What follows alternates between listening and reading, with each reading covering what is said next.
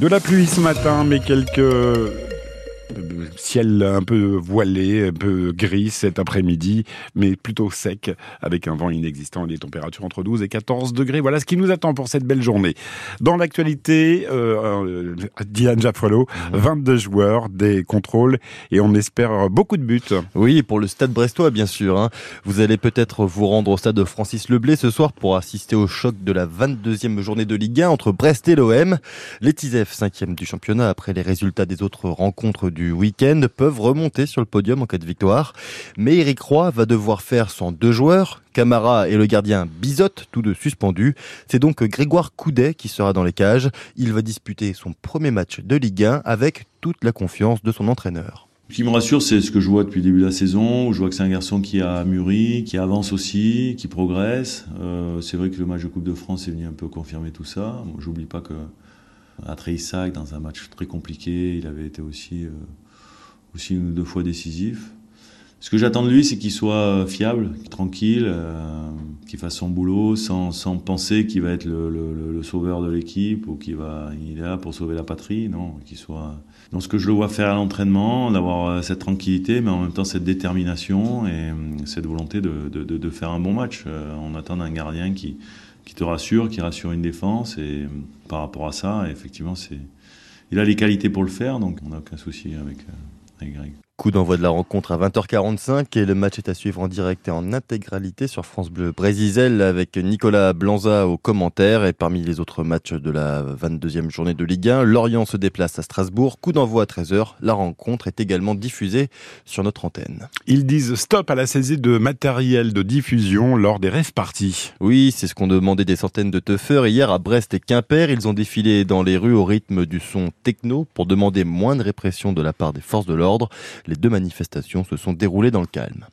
À Lannion, entre 1000 et 1500 personnes, selon la CGT, se sont rassemblées contre la casse de l'hôpital public.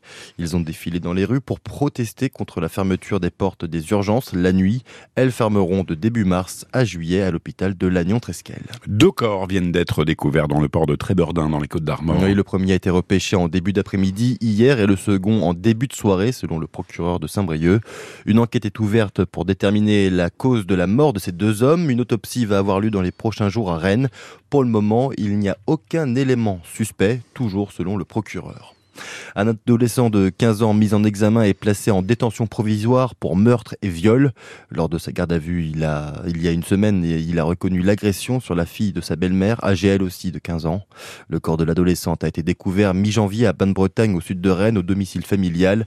Ce jeune a pu être identifié grâce aux analyses ADN effectuées sur le cadavre de la jeune fille. Bientôt, la fin des perturbations sur les rails. Le mouvement de grève des contrôleurs s'arrêtera demain dès 8h. En attendant, le trafic est toujours perturbé à la SNCF aujourd'hui.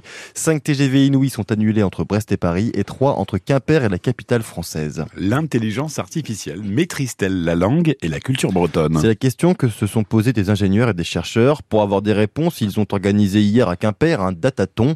Une vingtaine de personnes y ont participé. David Le Meur, chef de projet Bretagne Numérique, co-organise l'événement et explique en quoi consistent concrètement ces tests de l'IA. Ça prend la forme d'un jeu où on cherche à rédiger des questions pour vraiment tester l'IA, voir si elle est capable de répondre à des questions vraiment très spécifiques à la culture bretonne ou à la langue bretonne. Des images très locales, ça peut être des images de nourriture, des plats locaux. On veut savoir si l'IA sera capable d'identifier si ce plat, si cette photo est effectivement un kik à farce. Et en fait, si on veut que le test soit un petit peu juste, il faut lui proposer des fausses questions en fait. Voir si effectivement elle connaît vraiment la réponse ou si elle choisit au hasard. L'IA va de plus en plus faire l'interface entre nous, humains, et la machine. Donc on veut être sûr que cette interface communique correctement et on ne veut pas non plus devoir utiliser forcément une langue comme l'anglais ou le français pour le faire. Malheureusement, on ne peut pas ralentir le travail des langues majoritaires, donc on peut essayer juste de ne pas être trop largué, en fait. Des précisions de David Le Meur, chef de projet Bretagne Numérique, qui a co-organisé donc ce datathon. Les Français sont joueurs et même très joueurs. Vous êtes 27 millions de personnes à avoir acheté au moins une fois l'année dernière un jeu de la FDJ. Le chiffre d'affaires de la Française des Jeux a augmenté de 6,5% par rapport à 2022 pour atteindre un chiffre d'affaires de 2621 millions d'euros. Eh oui. C'est quand même pas mal, hein, Laurent. Ah, il vaut mieux placer en action que gratter. J'ai l'impression que ça rapporte plus. J'ai l'impression aussi. 10h05 sur France Bleu Breizh Izel.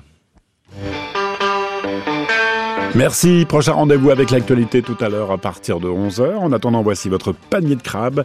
Et c'est à Brest que nous emmène aujourd'hui Gaël Guéguin et toute sa tribu avec Gwenaël Théo, auteur du livre « Brestois ». Une galerie de 30 portraits de Brestois venus de tous horizons qui nous racontent leur Brest et nous font découvrir la cité du Ponant. Brest à l'honneur aujourd'hui, avec autour de la table également un autre Brestois, Gérard Cabon et Christelle Guy, qui complètent l'équipe du jour. Brest à l'honneur, avec le panier de crabes, dans quelques instants. France Bleu Breizh Izel.